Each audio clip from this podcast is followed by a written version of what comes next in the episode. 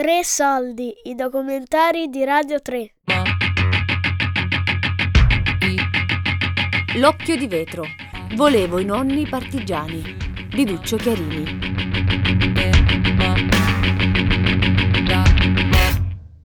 A pochi giorni dal matrimonio e dall'esame di maturità, mia nonna Liliana era partita assieme a Giovanni per le zone di guerra dove avrebbe operato la X MAS.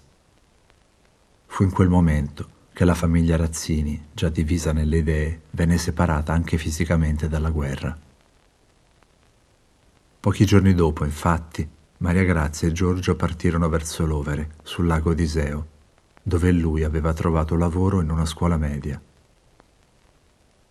Gli ultimi a lasciare Pisa furono Giuseppe, sua moglie Ida e il quindicenne Ferruccio, che partirono invece verso il lago di Garda. È proprio dal racconto di quel viaggio che si apre il diario di quei mesi scritto da Ferruccio Ragazzino, un inaspettato e prezioso cimelio che trovo nelle scatole di mia madre. Magari un altro morso se vi ci avanza.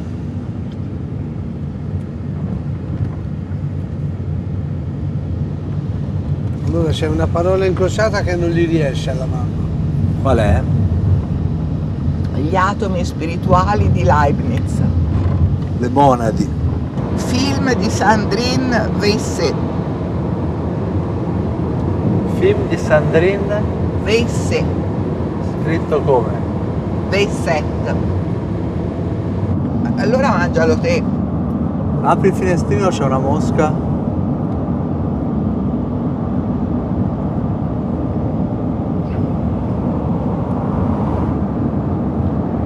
Se no non scrivi, mangi gelato, scrivi. No ragazzi, allora ditelo, io do morsini piccini. Ascolta, voi avete dato 3 morsi per la te avevi detto, prendi 2 gelatini.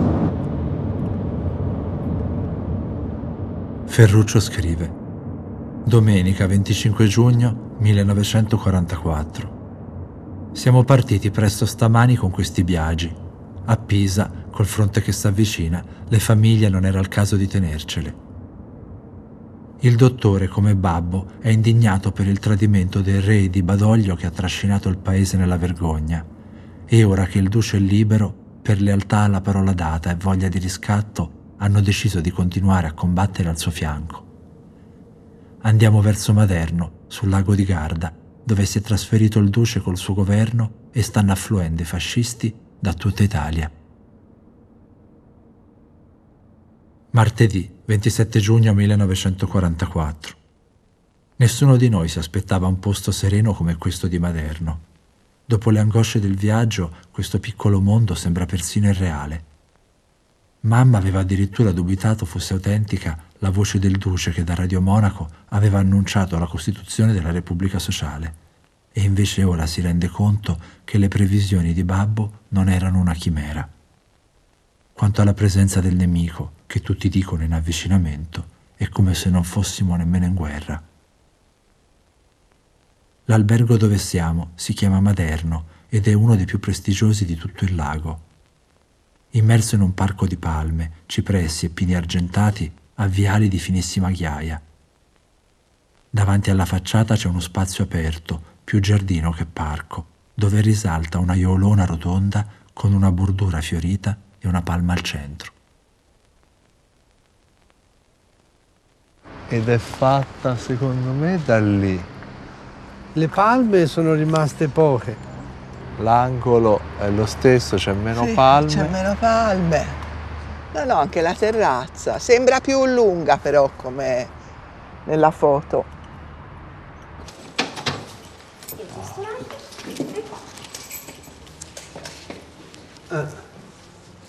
Grazie. Questa è rimasta uguale. Avvenimenti, ricordi. Nel 1943 avevo 18 anni e mio padre era titolare dell'albergo Maderno che venne requisito nell'ottobre di quell'anno fino al marzo del 1944 e divenne la sede provvisoria del Ministero degli Interni, qua dentro, affidato a Buffarini Guidi. Chi era di Pisa? In tutto quel periodo l'albergo venne frequentato dai maggiori personaggi della Repubblica Sociale Italiana come il generale Graziani, il sottosegretario alla presidenza del Consiglio Barracu, gerarchi come Farinacci e Bombacci, e anche da Giovanni Gentile. Altri personaggi e gerarchi fascisti che soggiornarono furono di passaggio: Nicola Bombacci, fondatore del Partito Comunista d'Italia nel 1921, fucilato a Dongo; Augusto Liverani, fucilato a Dongo; Ruggero Romano, fucilato a Dongo; Paolo Zerbino, fucilato a Dongo; Luigi Gatti, ex prefetto di Milano, segretario di Mussolini, fucilato a Dongo. Mamma mia! Cosa? E dov'è? Angoscia? Perché? A noi... C'è un po' l'atmosfera... Eh sì, parecchio. È un po' tetra, eh. Tetra?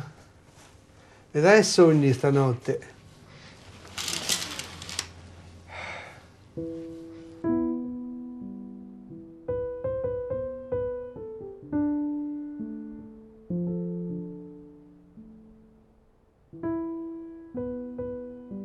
Liliana aveva seguito Giovanni e il battaglione Sagittario in Piemonte, dove la 10ª MAS combatteva contro i partigiani in una feroce guerra civile. In un giorno che entrambi avrebbero cercato di dimenticare per tutta la vita, Giovanni venne ferito in un'imboscata partigiana, messo al muro per essere giustiziato solo dopo il segnale del fuoco. Capì però che i fucili degli avversari erano stati caricati a salve.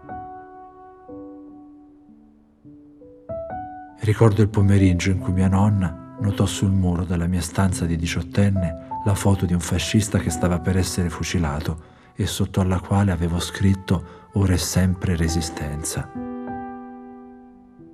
Rimase in silenzio anche quella volta e io, solo a distanza di anni, avrei capito il dolore di quel suo silenzio.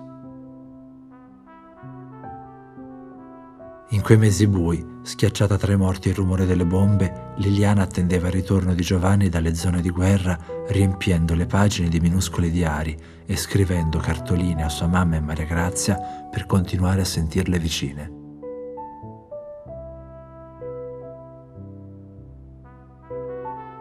Dopo aver liberato Firenze nell'agosto del 44, a novembre gli alleati avevano rinunciato allo sfondamento della linea gotica, rimandando tutte le operazioni alla primavera successiva e lasciando i partigiani del nord Italia a fronteggiare da soli tedeschi e fascisti. Tra quei partigiani c'era anche Giorgio. Divenuto collaboratore del Partito d'Azione, cercava in quei giorni di smascherare le falsità della Repubblica Sociale, che nonostante fosse ormai ridotta a difendere solo la Valle Padana, continuava a infervorare gli animi dei fedeli di Mussolini preannunciando l'arrivo di fantomatiche armi nuove dalla Germania. Liliana, nel diario di quei giorni, scrive: 28 ottobre, anniversario della marcia su Roma. Vedo per la prima volta il Duce, è sereno e bello come sempre e mi riempie il cuore di commossa gioia. Noi vogliamo difendere coi denti la Valle del Po. Noi vogliamo che la Valle del Po resti repubblicana, nell'attesa che tutta l'Italia sia repubblicana. È Milano e deve dare da uomini, le armi, la volontà e il segnale della risposta.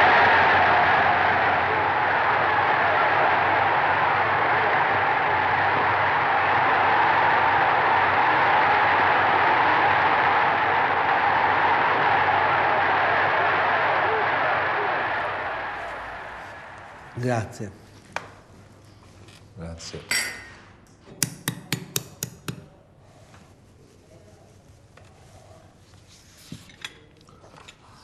Venerdì 22 dicembre. Giorgio e Maria Grazia sono arrivati con mezzi di fortuna e senza preavviso. Dopo pranzo sono stati presentati in salotto e Giorgio, su richiesta del Forti, ha dovuto parlare di Pisa avendola lasciata per ultimo. Prima di partire, Giorgio ha trovato il modo di avvicinarsi a me e a mamma senza che babbo se ne accorgesse. Ci ha detto, senza mezzi termini, che la casa di Lovere è a nostra disposizione per quando arriveranno gli alleati. Eccoci.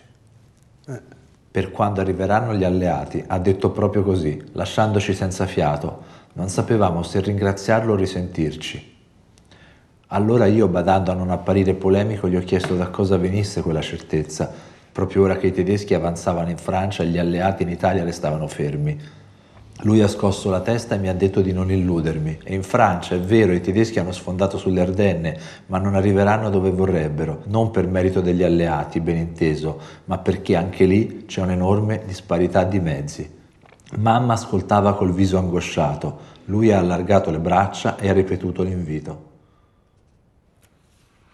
È un momento durissimo per tutti i paesi del lago, sorvolati quasi di continuo da caccia che sparano, tirano bombe contro tutto e tutti. Un accanimento così sfrenato contro tutto quello che viene a tiro, civili inermi, povera gente, perfino contro bambini, non può essere mosso che dalla rabbia della frustrazione. Ricorda il colpo di coda di un pescecane ferito a morte. Gli alleati, dicono tutti, si sono resi conto che i tedeschi hanno l'asso nella manica. Non è un caso se il Führer ha detto «Dio mi perdoni gli ultimi minuti di guerra». Chi non la vede così, purtroppo, è mamma. Purtroppo. Venerdì 16 marzo. La partenza degli ortolani così repentina era proprio tra le cose che nessuno si sarebbe mai aspettato. Un fulmine a ciel sereno che proprio non ci voleva in questo momento di gravi riflessioni, dubbi, sospetti di mia madre. E se la cosa la guardi bene non puoi nemmeno darle tutti i torti, che effettivamente da qualche tempo in qua, quando la gente ti dà la buonanotte, non sai più se la mattina li rivedrai. No, erano ben altre le ragioni, e per una volta, lasciati da parte i giri di parole, ha detto a babbo che questa gente va via alla chetichella perché sono più informati di lui, il sognatore, l'idealista che non riesce a guardare in faccia la realtà, che si lascia abbindolare dai bollettini di guerra, dai tanti furbacchioni che davanti giurano sulla vittoria immancabile e intanto zitti zitti si mettono al sicuro se mai le cose dovessero finir male. Io lo sentivo che stava esagerando, che da un momento all'altro c'era da aspettarsi la burrasca, che a dire finir male equivale, che a dirgli a finir male a babbo equivale a farlo mandare in bestia, tanta la fede senza confini che ha. Ho cercato di fermarla, le ho strizzato il braccio, le ho fatto gli occhiacci, tutto inutile, ormai era partita. Mai e poi mai però mi sarei immaginato che arrivasse anche a mettergli in dubbio le armi nuove.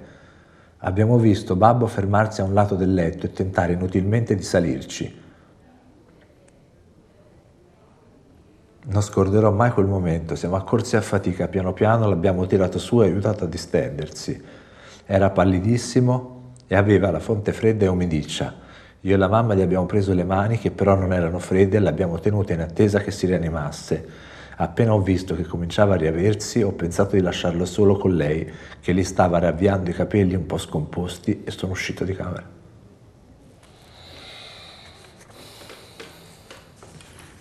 Pazzi. Boia. Sono segregati qui, stanno perdendo su tutti i fronti e loro continuano ancora. Come mai Giorgio glielo dice e la nonna lo capisce? Perché ha studiato. E la nonna però non ha studiato, ma ha l'intelligenza di capire che le persone si squagliavano.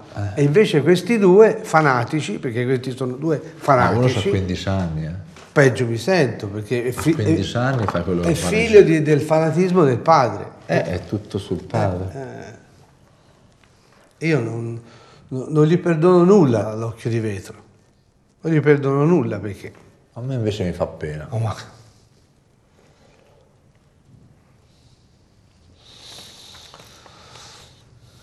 Questa lettura in questa stanza è proprio sconquassante.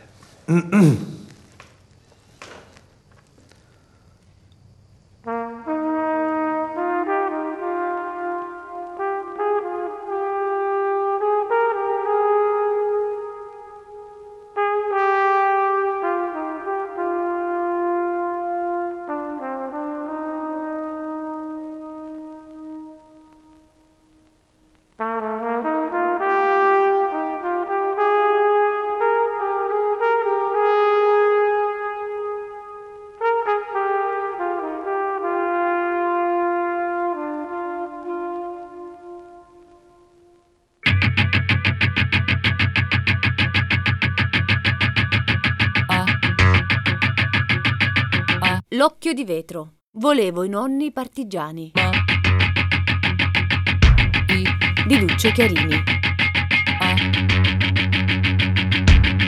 Tre Soldi è un programma a cura di Fabiana Carobolante, Daria Corrias, Giulia Nucci. Tutte le puntate su RaiPlay Radio.